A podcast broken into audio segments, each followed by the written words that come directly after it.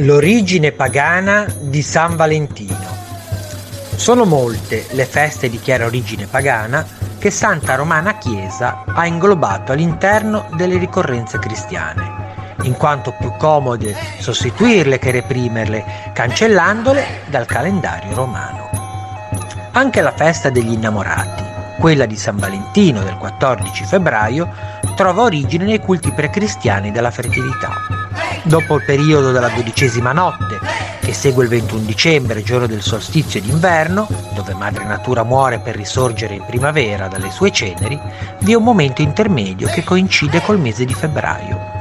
Nell'antica Roma, in quel particolare momento, si celebravano le festività dei Lupercali, festeggiamenti che non solo erano atti ad allontanare i lupi dai centri abitati, ma propiziavano la fertilità e l'abbondanza.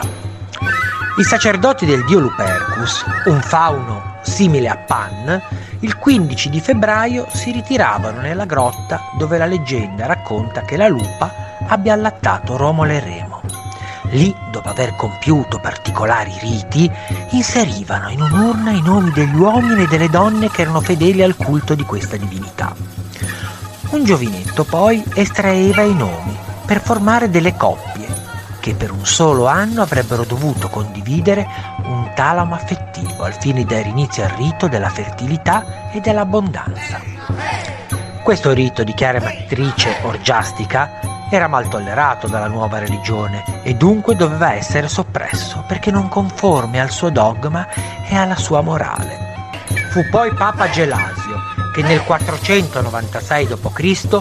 istituì la festività di San Valentino al fine di cancellare una volta per tutte, la demoniaca e licenziosa festa dei Lupercali.